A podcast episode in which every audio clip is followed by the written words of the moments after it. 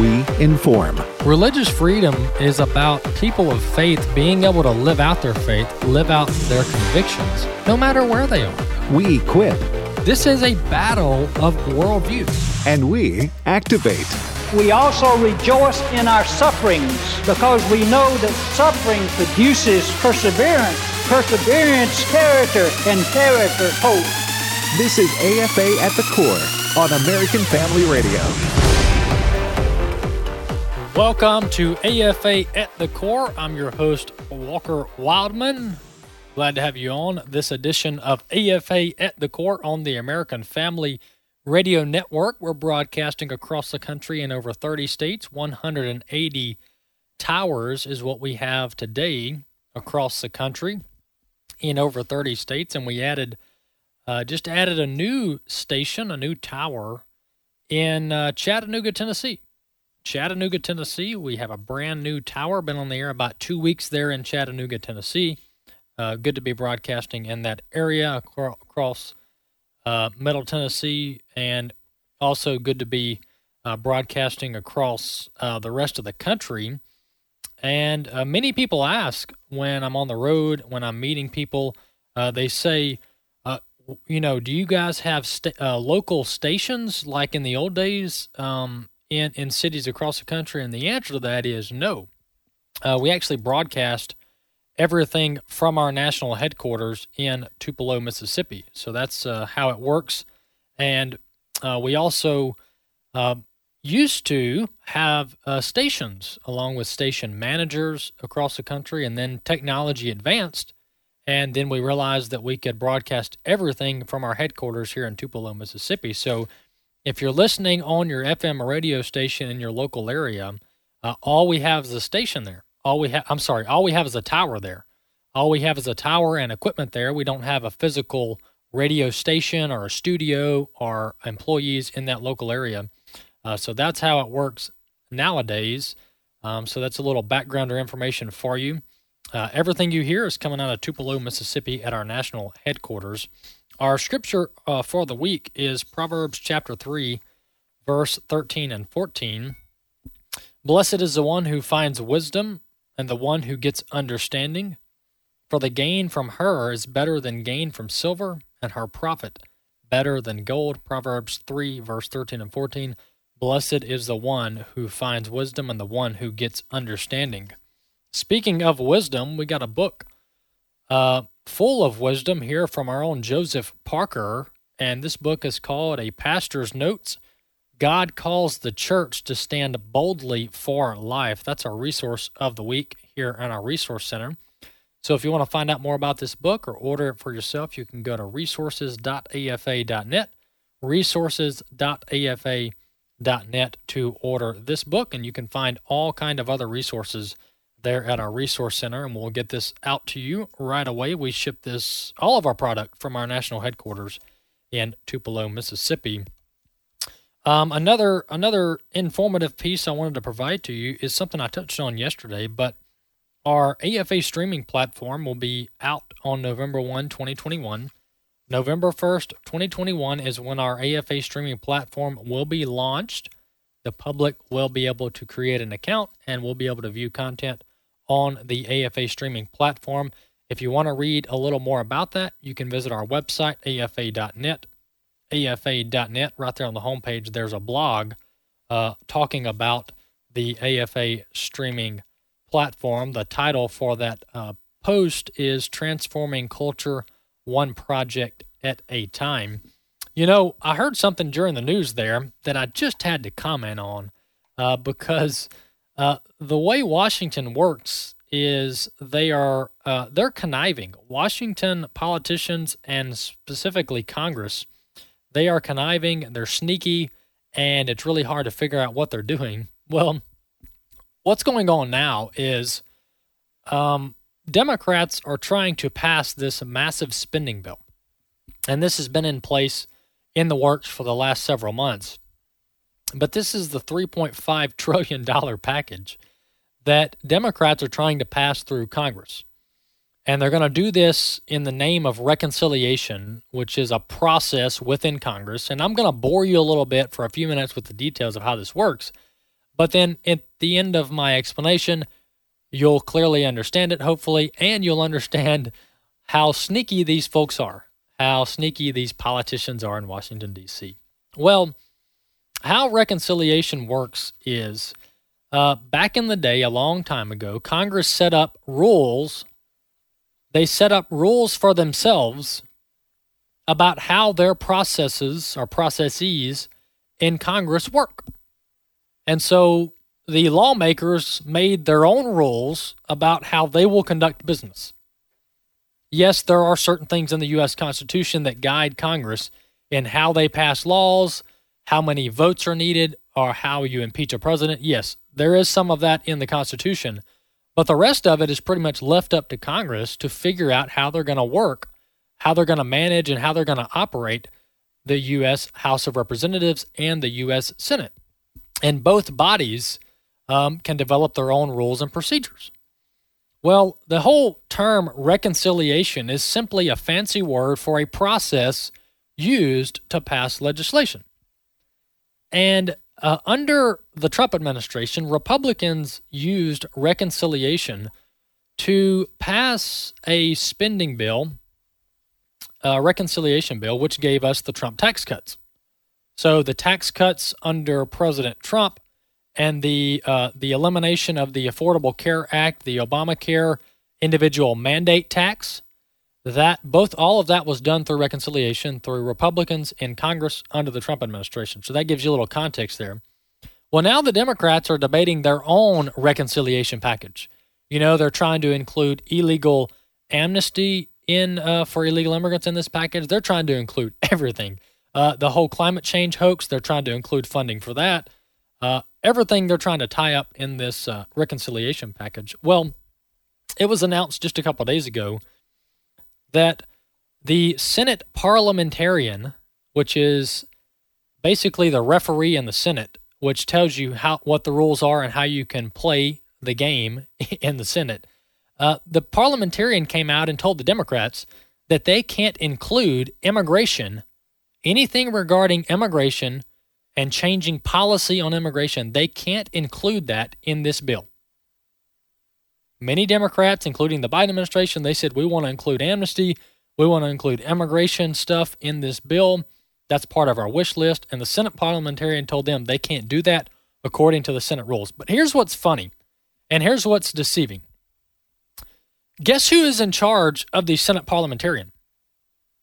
The Senate, including the Senate Majority Leader, Chuck Schumer. So the Senate is in charge of the parliamentarian, and they're letting the parliamentarian tell them what to do. Now, tell me how much sense that makes. And my point here is that if the Democrats or the Republicans three years ago, if there's something that they really want to pass with 51 votes and they don't want the other party to have to play ball, then they can do it. They can do it. They don't need the parliamentarian. They can change the rules. They make the rules. The Senate can change the rules. And the Senate uh, majority leader can just find a new parliamentarian that they like and that interprets the rules differently. And so this whole game of, well, you know, we're limited by uh, the rules and the procedures of the Senate, and the parliamentarian tells us what we can do, that's really just a bunch of show. And it's really a way to shift blame away from themselves. The U.S. Senate and the U.S. Congress, the House of Representatives, they they are pretty much in charge of how their bodies work. And yes, you'd have to have to have to have a majority to change the rules, uh, but the Democrats are in charge here. Uh, they have a majority with the vice president's vote. Uh, so this whole bl- shifting blame to some some uh, a bureaucratic hired staffer by the Senate, uh, shifting blame to them that we can't do anything because of the parliamentarian. Uh, that's just a big chess game uh, that is meant to distract and deflect blame off of the elected representatives and onto some person that you and I didn't even vote for, called the parliamentarian. So uh, that's a little background of there, a little uh, tidbit of information when you see the headlines that the parliamentarian did this or the parliamentarian did that on this recon- reconciliation bill. That is a little bit of a background there. If the politicians in Washington want to pass a law, want to pass a bill with 51 votes, they can do it. They just got to have the willpower. Same thing if Republicans were in control. Hey, today is Flashback Tuesday, and I've been meaning to get to this for the past few weeks, but this is out of the Western Journal, westernjournal.com. And, you know, we forget how many times we've been tricked until we start um, pulling out the history books and pulling out the stories about all the tricks that these globalist elites and the Democrats have pulled on us. Well, I'm just going to go through a few of these flashback items uh, to, to to really help bring back our memory on all the shenanigans that have been pulled on the American people. Well, global warming, uh, global warming has been a a narrative or was a narrative for for years under the Al Gores of the world and other uh, other leaders and politicians. Well, when when the globe stopped warming and it actually started cooling, then they changed the narrative to climate change. And the climate, of course, is always changing.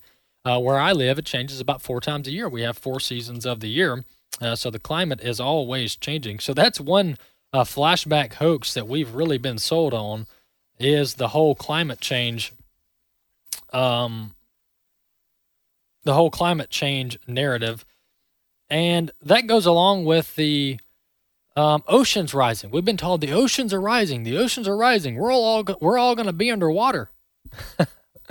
well, where's that? Where's that happening? Uh, we've got uh, well-known Democrat politicians that spew the climate change hoax. Uh, they're buying houses on the beach. They're buying mansions in Martha's Vineyard, which is good for them. That's fine. I'd like to have a house on Martha's Vineyard, but uh, don't tell me the oceans are rising. The oceans are rising, and we're all going to be buried underwater uh, when you're buying houses on the beach uh, at the same time you're saying that. Uh, so that's just one flashback, and there's several other in this article. Um, uh, in the westernjournal.com. So pretty pretty comical there. And we'll post that. Uh, Bobby just gave me a heads up. We'll post this uh, article on our podcast page at afr.net on our website afr.net. The headline is 10 failed global warming predictions that you need to know about. And it goes through all 10 and how we were told. This goes back to the 70s and 80s. Um, uh, told the the world is is burning, the world is burning, and uh, here we are today everything uh, seems to be all right when it comes to the climate, except for we have a uh, terrible politician, terrible uh, president in the White House. That's the problem. That's a political problem, not a climate problem. Uh, another story I wanted to get to is something I covered last month. Well, we've been told by the Biden administration ever since this whole inflation thing began, pretty much when Biden took office. Um, we've been told by the Biden administration and all of his economic officials that the inflation that we're seeing is transitory. It's transitory, which is another word for temporary. I don't know why they have to use these fancy words. Uh, but we've been told that inflation is temporary. You know, this inflation is just here right now. It'll be gone pretty soon, and we'll never even know it happened. well, I told you folks, I told our listeners, and many of you know this because you probably keep up with it more than I do, but I told you guys that this is not transitory. And we talked to Dan Celia, we've talked to other economists, and I've cited them saying that this is just not transitory. It's just not transitory. This inflation is here to stay. Well, what do you know? Um, the uh, Morgan Stanley annual conference took place. Morgan Stan- Stanley is a big financial firm. Uh, they had a conference last week, and everybody that was on the call pretty much warned about inflation and how it's here to stay.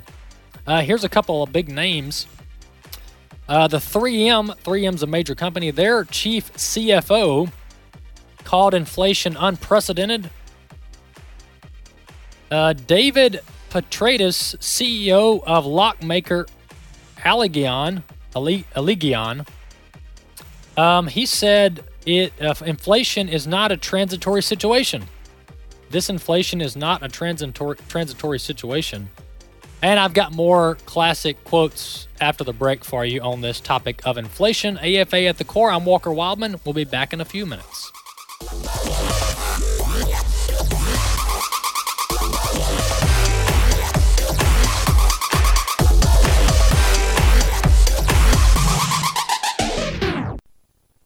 Fathers, do not provoke your children to anger, but bring them up in the discipline and instruction of the Lord. My name is Abraham Hamilton III, and this is the Hamilton Minute. Statistics show that children who grow up without a father are five times more likely to live in poverty and to commit crime. They're nine times more likely to drop out of school and 20 times more likely to end up in prison. Yet the percentage of children born to fatherless homes has skyrocketed in America.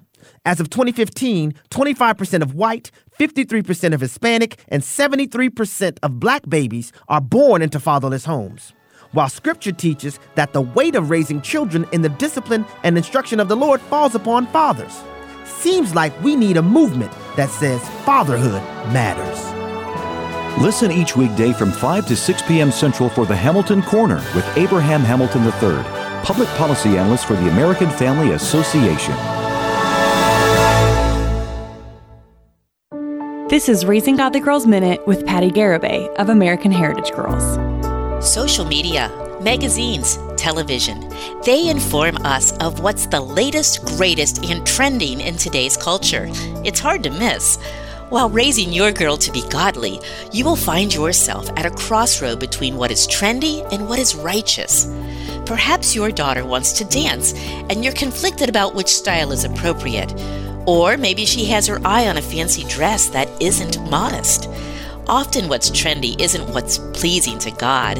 In fact, Matthew's gospel urges us to choose the narrow road that leads to life and avoid the broad or most culturally trendy road, which can lead to destruction. Take your tough decisions about your girl to God. He will guide you down the best path. Want to learn more? Read about empowering girls through the love of God at raisinggodlygirls.com. You know, a lot of times you have to choose between something high quality or something that saves you money. But if you can get both, why not? Especially when it comes to healthcare. And that's Medi-Share. You get both. The typical family saves 500 bucks a month switching to Medi-Share, and that's huge. But it's also true that people are way more satisfied after making the switch too. The customer satisfaction rate for Medi-Share is double that of the typical health insurance plan. Double. It's because Medi-Share works. It's been around for more than a quarter century, and members have shared more than $3 billion of each other's bills. People love having telehealth and a huge PPO network. So, yeah, really, you could save a ton and like it better. Imagine being happy with how you're taking care of your health care. If you're self employed or part of the gig economy, or you just want a plan you're happy with, you can call right now and get a price within two minutes. Here is the number you need. Call 833 44 Bible. That's 833 44 Bible. 833 44 Bible. AFA at the Core podcast are available at afr.net. Back to AFA at the Core on American Family Radio.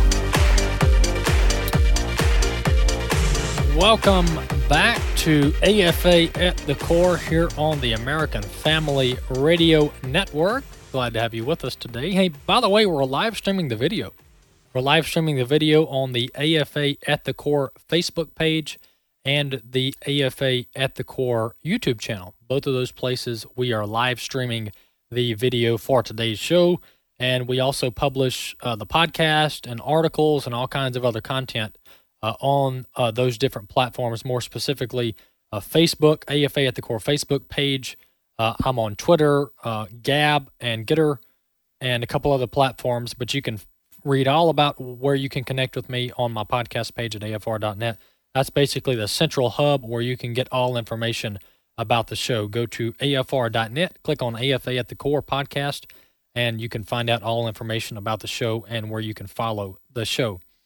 Uh, back on this uh, uh, inflation um, article, one of the reasons I bring this up is because not only were we told it was transitory, but it's this um, it's this mentality that the establishment and the people in charge that they're the ones that are always right. And us little people who aren't economic experts we don't know what we're talking about. And not only do we not know what we're talking about but we're conspiracy theorists and we should be censored shut down shunned and and disappeared from public square that's what the narrative is out there and that's the type of environment we live in here in america um, And I've got other stories to play into that. But before I move on to those other stories, here's a couple other quotes from this story about uh, many U.S. CEOs at this Morgan Stanley gathering this past week, all talking about how inflation is a problem, and others say inflation is here to stay, which doesn't make it uh, really inflation anymore. It just becomes the status quo. General Electric's CEO, Larry Culp, he called inflationary pressure, quote, increasingly getting structural in nature, end quote. Um, in layman terms, that means it's here to stay. That's what it means in uh, terms that you and I understand. Uh, let's see. Another quote I have here is from Raytheon Technologies Corporation, their CEO, Greg Hayes. He said, quote, I wish I could tell you exactly how long this transitory inflation was going to last. oh, wow. We're just six months into it, folks. But uh, wish I could tell you how longer it's how much longer it's going to last. Bobby, that means it's here to stay. I wonder if Joe is aware of that. I mean, I, uh, I mean, we've been preaching that. It, it, Yeah. it typically doesn't go back backwards. It'll it'll it'll uh, recede slightly, but f- for all intents and purposes, the baseline is increased, and that's the takeaway. That's correct. And it, it is true that some items have gone down a little bit since their peak months ago, um, but th- they won't be back to where they were. Uh, they won't be back to where they were. And it does vary per industry, per sector, per what kind of commodities and items you're talking about. But uh, pretty much across the board, especially for a lot of these consumer goods, uh, they are up.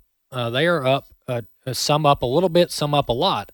Uh, but nonetheless, uh, the the feeling of inflationary pressure by the consumer and by lower to middle income families is there, and all the studies and the research right now from the Economist are showing uh, that inflation is a problem, especially for the people that the Democrats claim to care the most about, middle to lower income families. Which I don't really know why we need to be broken down into economic classes anyway. Maybe for studies, but for all practical purposes, we're all Americans. Uh, so uh, every political party in our country should be viewed as being in favor of everybody, uh, the rich folks and the poor folks. Uh, our uh, dominating uh, political class should be pushing for the interest of all Americans and not just certain classes of Americans. Another story that I came across this morning, you know, folks, we are uh, now uh, the media in America have really created a very a very uh, skeptical population.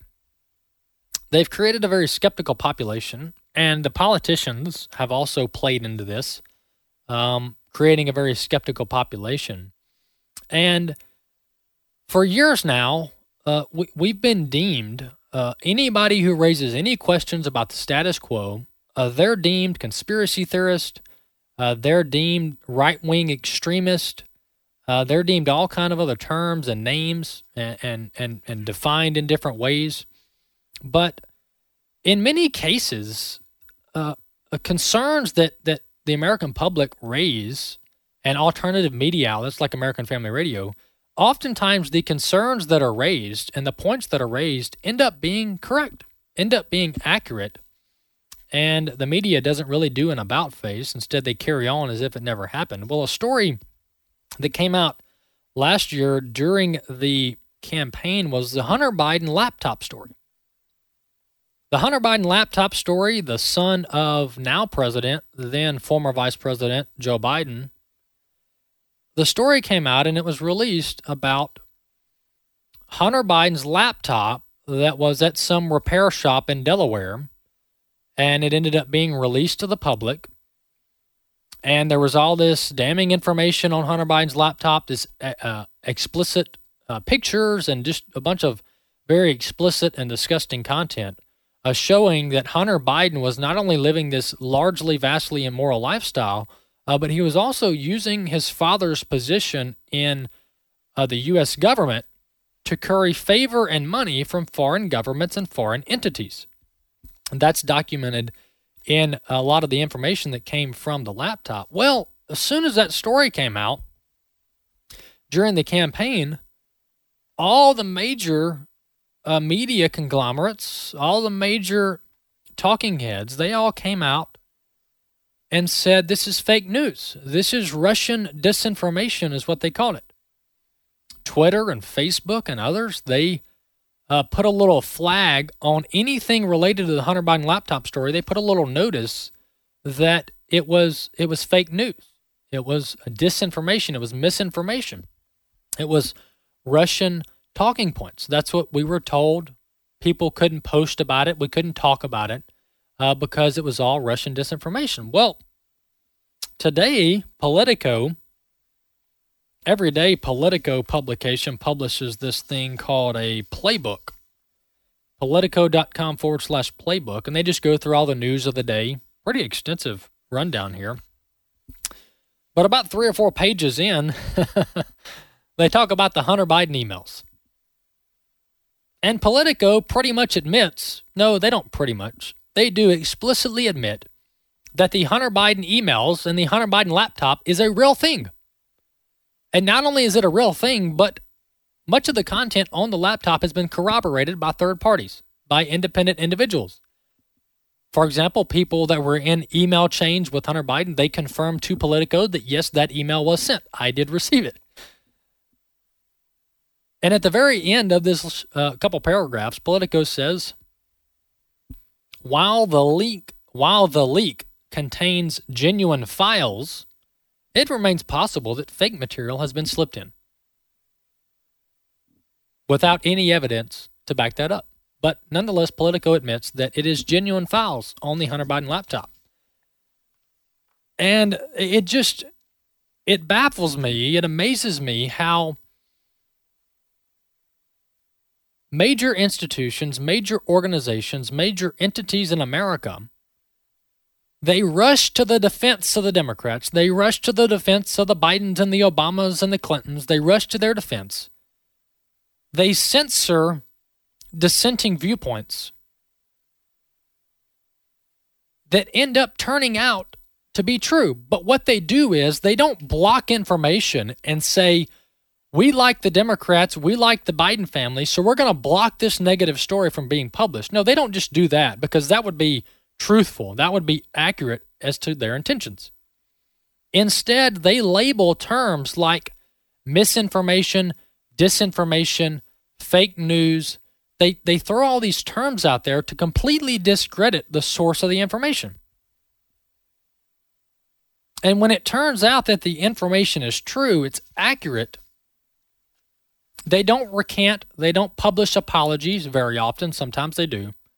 But they carry on, they move on, and they apply that same failed method. It's really not failed, it's actually pretty brilliant and very successful.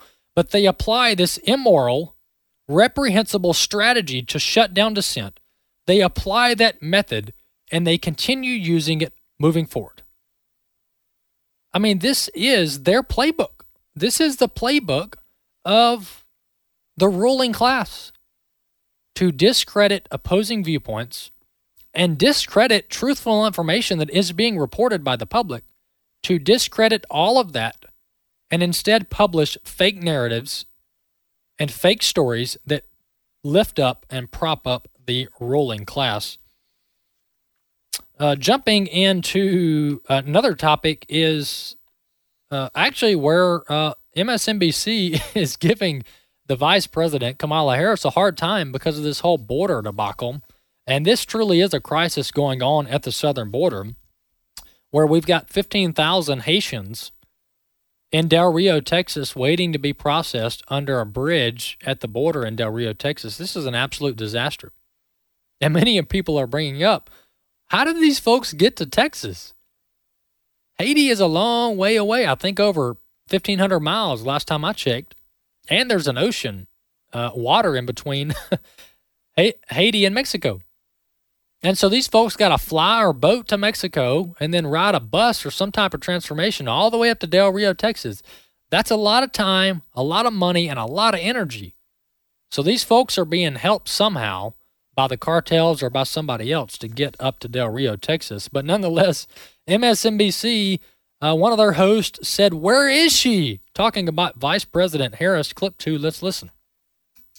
How about the message from our vice president? Where is she? She was supposed to be in charge of all of these migration issues, going to those northern triangle countries. That's obviously not Haiti. That was one of her first international trips with the message, do not come here illegally. People aren't listening. What is she saying now?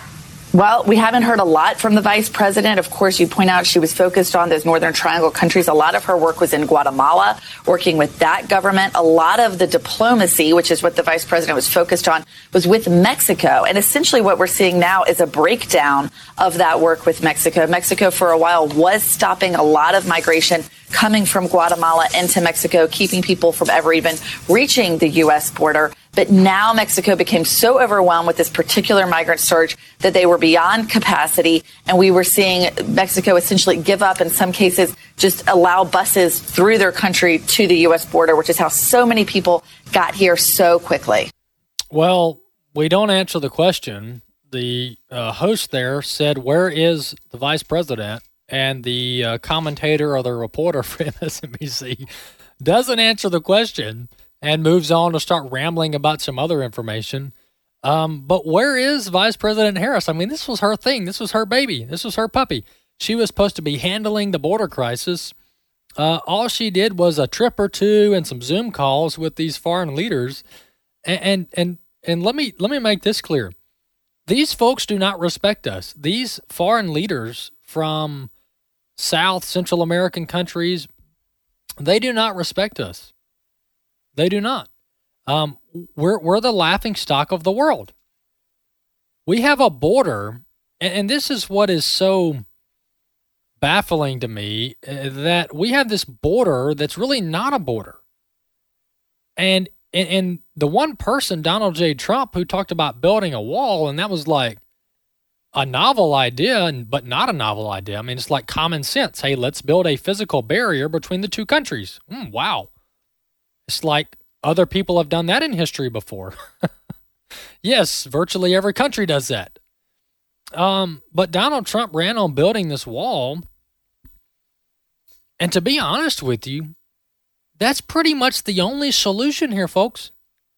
Building a physical barrier is virtually the only plausible, actionable, viable solution to this problem of foreign people that aren't American citizens, foreigners, simply walking across our border. And once they're here, they are here. I mean, yes, there are rare circumstances where we deport individuals, but from what I'm reading and what's been the status quo for years down there, is once you get here, oh, you're here. You're here for months, if not years, until you get some court date that you don't even have to show up to. And then if you get pulled over for a DUI or no tag or no license or whatever, well, the local police aren't going to, they don't have the authority to deport you. And when they call Biden's ICE department, they're MIA. They're nowhere to be found. Instead, they're taking diversity training courses. But the wall, I mean, that is it. Because what's happening right there in Texas, in Del Rio, and across the southern border, is people are simply walking across the border. I mean, it's not a fancy process. It's walking across the border. And then they get processed and then they get given a date. Uh, they're given a date to show up in court, and that's it. They're here. They're in America. And if they show up for court or not, who really cares? Who's going to track them down? Nobody. And so until you have a physical barrier, I mean a big physical barrier that prevents them from stepping foot in the U.S. homeland, until you have that, you can do other things. You can apply band aids. Yes, you can deport. You can have these other things that do help. But the physical border wall is the only permanent solution. And we have one political class in Washington, D.C. called the Democrats, and they're vehemently opposed to the wall. And then you got the Republicans who won't fight for the wall. So we need a border wall and maybe we can just have Donald J. Trump in 2025 to get us the border wall. We'll see. AFA at the core. I'm Walker Wildmon. We'll be back in a few minutes.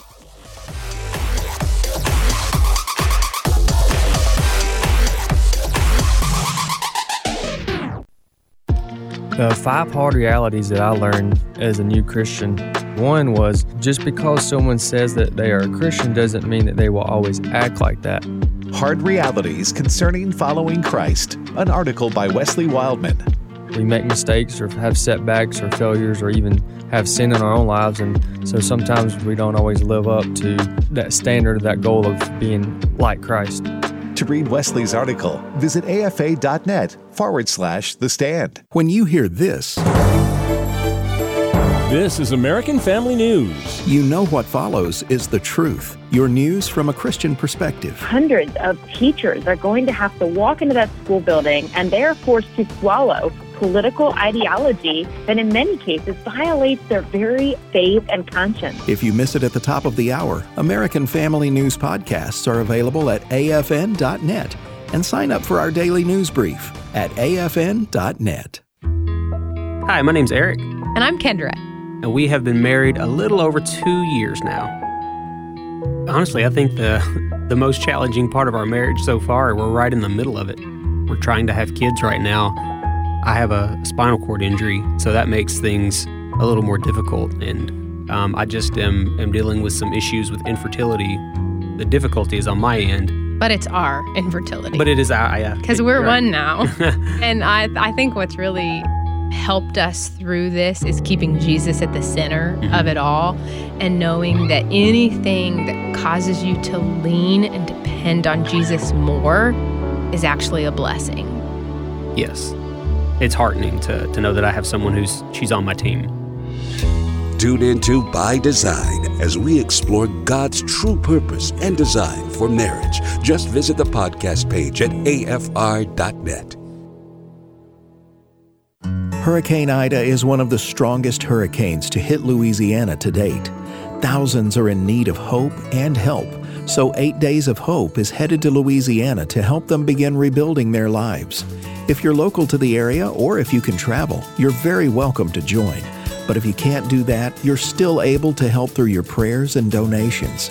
To sign up as a volunteer or to donate, go to 8daysofhope.com. 8daysofhope.com. AFA at the Core podcast are available at afr.net. Back to AFA at the Core on American Family Radio. Welcome back to AFA at the Core here on the American Family Radio Network. Hey, we've got thousands of listeners across the country and states all across the country. We got folks listening on the World Wide Web uh, that are in all 50 states around the world. Uh, so we really appreciate our listeners. And speaking to our listeners out there, we're going to have our fall shareathon coming up in just a few weeks. October uh, 13 through 15 is the are the dates for our fall shareathon, and so stay tuned for that.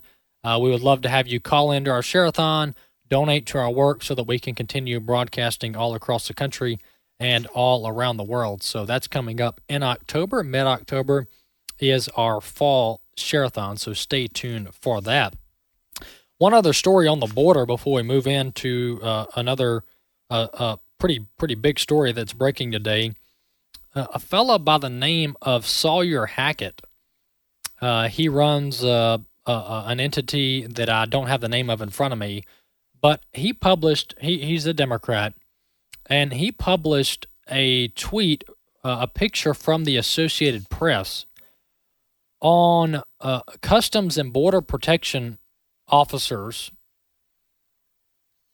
in um, the Del Rio area. They were riding horseback. The the Customs and Border Patrol officers were riding horseback, patrolling uh, the border in uh, Del Rio, Texas. And he published this picture of the one of the officers chasing down a Haitian illegal immigrant at the border. I mean, we, we assume he's from Haiti. How do we know? That's a question I ask myself when I start saying these things like I know he's from Haiti. Uh, nobody knows where he's from unless we got him in some database somewhere. Uh, but this is someone we suspect to be from Haiti. And uh, here is the tweet from this fellow named Sawyer Hackett. Border Patrol is mounted on horseback rounding up Haitian res- refugees with whips. This is unfathomable cruelty towards people fleeing disaster and political ruin. By the way, that disaster and political ruin explains 75% of the world. The administration must stop this. Um, and then he put the two pictures of the officer on horseback chasing the illegal immigrant. And remember, he claims that he's that, that the immigrants, the illegal immigrants, are being chased with whips. All right, so that's the narrative, that's the picture, allegedly. As it turns out, everybody gets all the left gets all riled up about this. And it turns out to be completely fake news. It turns out to be a complete hoax. There there was no whip. I mean, it's not like there was a whip, but he wasn't using it, yada yada yada. There was no whip. It was the reins for the horse. and Bobby, the folks out there that own horses and they ride horses, they're laughing right now. They get it.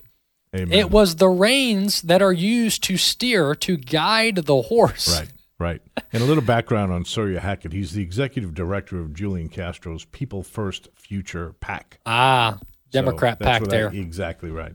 and that's a that's a congressman out of Texas, Mhm. by the way. Uh, well, before the Customs and Border Protection Office and the uh, National Fraternal Order of Police could debunk the hoax, before they could debunk the hoax, this was already out there, and that's this is the problem with a lot of our media outlets is they publish stuff without fact checking it, without corroborating it. They get everybody stirred up, everybody angry. Investigations have begun based on a falsehood. Okay, so before the hoax could be debunked, which took about an hour for it to be debunked, before the hoax could be debunked, here is what Politico put out. U.S. Customs and Border Protection's Office of Professional Responsibility has launched a formal investigation into Border Patrol agents after footage emerged showing them on horseback, menacingly using what appeared to be whips on migrants seeking asylum along the U.S. Mexico border. Not menacingly. I mean, the guy was carrying lunch boxes and he never lo- spilled a drop. It couldn't have been that bad. You can't make a good point, Bobby. We can't make good points. Um, the other other statement was put out by Pelosi. Here's here's Nancy Pelosi's statement. Reports of the mistreatment of Haitian migrants fleeing violence and devastation from natural disasters are deeply troubling, including the inappropriate use of what appear to be whips by Border Patrol officers on horseback to intimidate migrants, Pelosi said. Jen Psaki felt like she had to weigh in at the White House press briefing yesterday. She said, Well, I don't have the full context, meaning you have no context. Then be quiet. exactly. Instead, she goes on to say, I can't imagine what context would make that appropriate. well, as it turns out, as I said, it wasn't a whip, it was the reins for the horse uh, that were flopping beside the horse because the agent lost control of the reins. and fake news was out there. The hoax was published and it was circulating, and everybody was riled up. And who knows how many people read the fake story, believed the fake story, got infuriated by the fake story, but never went back to find out that it was a hoax. We'll never know. Thousands. I would I would venture to say thousands of people read the headline, read the fake story, believed the hoax, and they're probably still believing it today because they didn't go back to make sure that the correction was in place. Instead, they believed it, they moved on, and uh, they'll they'll have that in their mind that our agents are using whips on the southern border, even though that's a complete hoax. Hey, Project Veritas does excellent work, publishing all kinds of investigative journalism reports, and uh, they got in contact with and published a report based on a registered nurse in Arizona at a at the local Indian. This is a story out of Phoenix, Arizona, and they got undercover video and interviewed a registered nurse at the local Indian medical center around Phoenix, Arizona. And this is a pretty extensive investigative report. This is only part one. Part two is coming later by Project Veritas. But this nurse, she goes, or she doesn't go by, her name is Jodi O'Malley. She's now a whistleblower with the federal government. Uh, she worked with the U.S. Health and Human Services Department, which was running this medical facility in Arizona. Well, she blew the whistle. She came out uh, and interviewed and talked to Project Veritas about her experiences working in this HHS run hospital in Arizona. And this first clip we're going to play is Miss O'Malley, Jodi O'Malley, the nurse, the registered nurse, uh, talking about how this hospital run by HHS has no protocol in place for reporting adverse events as it relates to the COVID jab. Clip three, let's listen. It's a shame they're not treating people. I know, that they're supposed to, like they should. And it, I think they want people to die. And how many have you seen that have gotten vaccinated here? That got sick and um, side effects? A lot. A lot. Have you seen it too? Yeah. Yeah, Cells and, and I'm like, who, PEs who's writing the VAERS report? Nobody, because it takes over a half an hour to write the Right. The CDC website, it says that you're required to report adverse events following vaccinations. Is there a policy at the hospital for reporting these complications? No. There's never been any directive sent out on reporting. With this vaccine, we are in stage three clinical trials. Normally, stage three clinical trials is where you gather your data. What the responsibility on everyone is, is to gather that data and report it. And if we're not gathering that data and reporting it, then how are we going to say that this is safe and approved for use? Well, that's the uh, the registered nurse talking to Project Veritas saying the first part of the clip was her and another nurse talking about how they've seen quote a lot of patients in the hospital due to adverse events from the vaccine. Adverse reactions due to the vaccine. They've said they've seen quote a lot of that.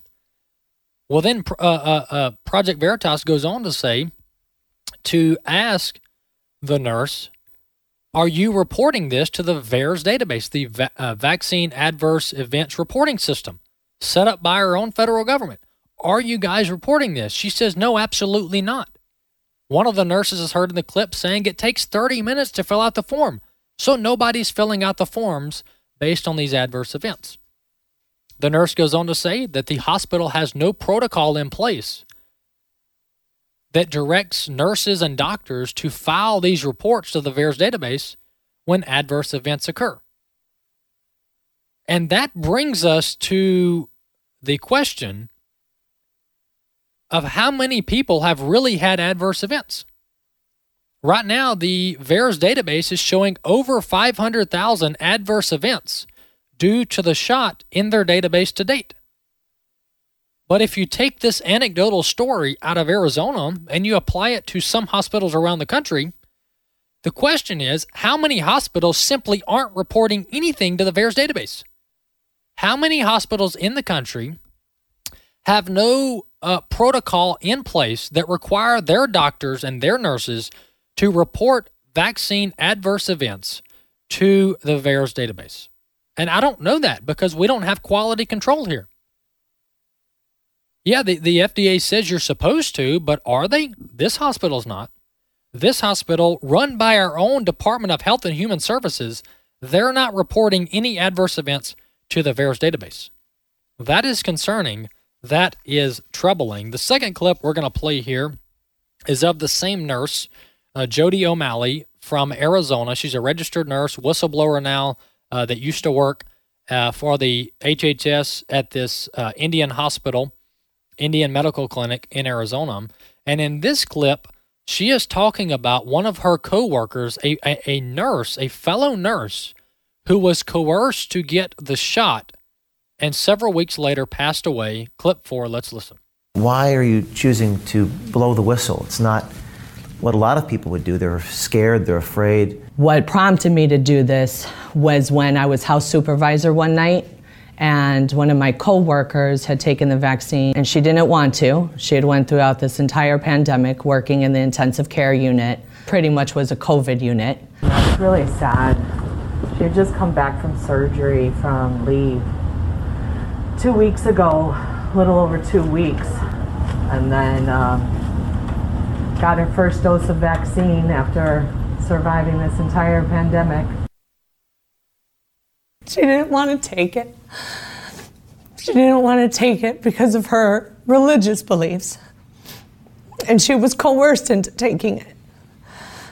And it's like, nobody, nobody should have to decide between their livelihood, being a part of the team in the hospital, or take the vaccine. Well, that's the last clip from this uh, part one of Project Veritas investigative reporting. When it when it comes to this whistleblower out of Arizona, and she's saying that her coworker, who'd worked in the COVID wing since the beginning of this pandemic, for well over a year, uh, going on going on two years will be uh, early 2022, and she had she had held up fine working in the COVID wing working in the critical care unit, basically with COVID patients all the time. She had done this for the entirety of the pandemic and been fine. Well, they, they, they coerce her to get the jab, and then two to three weeks later, she's dead, having all kind of complications in her own hospital that she used to work. And that's what the registered nurse was outlining there, which is why she was emotional and crying. And she said, This is what caused me to come forth and talk to Project Veritas.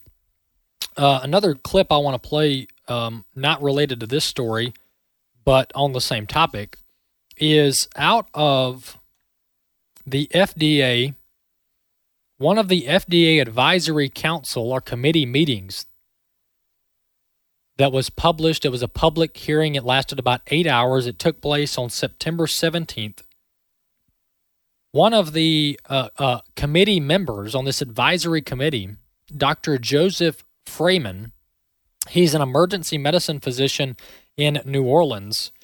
He spoke here for about 50 seconds. This is a 50 second clip, but here he's talking about how we don't have enough data, talking about the doctors and the scientists. They don't have enough data to confidently tell the public that these shots are safe and effective. Clip five, let's listen. The former FDA commissioner said the original premise of the vaccine was to reduce death and hospitalizations. And that was the data that came out of the initial clinical trials. Except, as you all know very well, and unfortunately so did my nurse, the initial clinical trials did not find a reduction in death or hospitalizations, likely because they were inadequately powered. Yet the former commissioner is correct that the initial trials should have been powered to find a reduction in hospitalizations. Next slide, please. We need your help on the front lines to stop vaccine hesitancy. Demand the booster trials are large enough to find a reduction in hospitalizations. Without this data, we, the medical establishment, cannot confidently call out anti-COVID vaccine activists who publicly claim the vaccines harm more than they save, especially in the young and healthy. The fact that we do not have the clinical evidence to say these activists are wrong should terrify us all. The fact we do not have the clinical evidence to say these activists, talking about people who are hesitant to take the jab, that these activists are wrong should terrify us all. That is an FDA advisory committee member, Dr. Joseph Fraiman, an emergency medicine physician in New Orleans, speaking to the FDA. That right there may be one of the reasons that the FDA did not approve the booster plan by the Biden administration just this past week. AFA at the core, I'm Walker Wildmon. We'll see you next time.